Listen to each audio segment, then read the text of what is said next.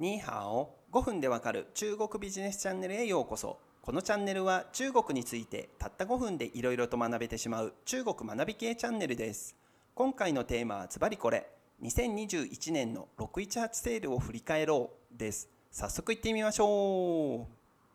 ダブルイレブンと並ぶ中国のショッピングにおける2大セールイベント618セールが幕を閉じました。人丼の発表によると今年2021年の売り上げは2438億元約5兆8446億円と前年の2020年の売上2692億元約4兆5764億円から27.7%も伸び過去最高を記録したそうです。一方で中国のネット上を見てみると年中セールで疲れた割引条件が複雑すぎてわからないなどネガティブコメントが多く見受けられたのも事実です。そして今までのように EC プラットフォームだけでなく動員 TikTok やクワイショーなどのショート動画プラットフォームも618セールを実施し大きな売り上げを上げていました。こういった点から5年後に今年を振り返った時に2021年は節目の年だったと言われる可能性があるのではないかと思います。そこで今回の動画では2021年の618セールを売り上げだけでなく様々な角度から振り返っていきたいと思います。先ほどご紹介をしたように今中国で最も勢いのあるサービスであるショート動画アプリ動員や快賞はそれぞれ動員が留意ばハウジェ快賞が留意流ピンズゴウジェと銘打って618セールを実施しました。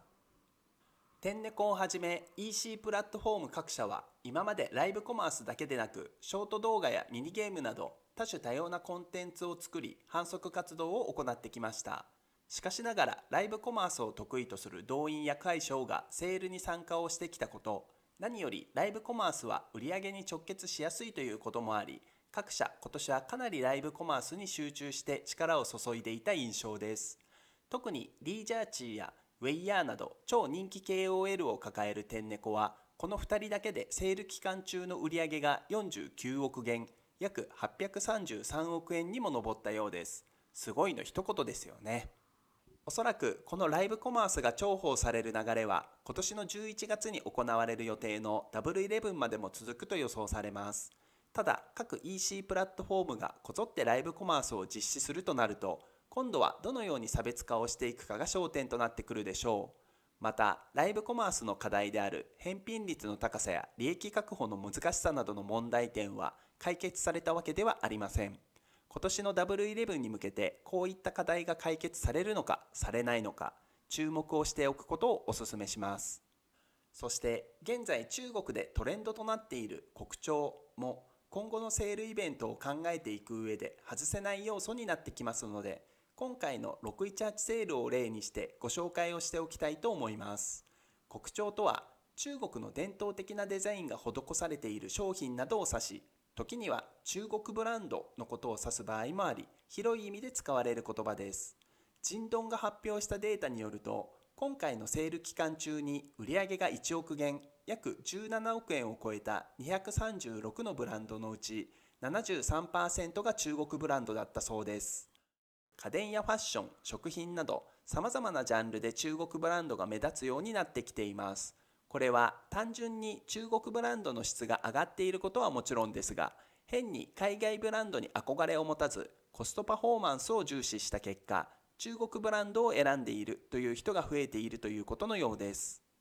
こういった大きな時代の流れを考えると現在越境 EC を手掛けていたり今後検討しようとしたりしている日本企業にとって競合になるブランドは日本や欧米諸国だけでなく今最も勢いのある中国ブランドで中国ブランドとも顧客の取り合いをしていく必要が出てくるということですよね。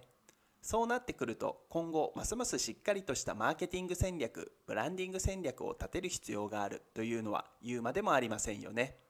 そして今年の11月に行われる予定のダブルイレブンはこういった国潮の流れがどこまで大きくなるのでしょうか？非常に注目です。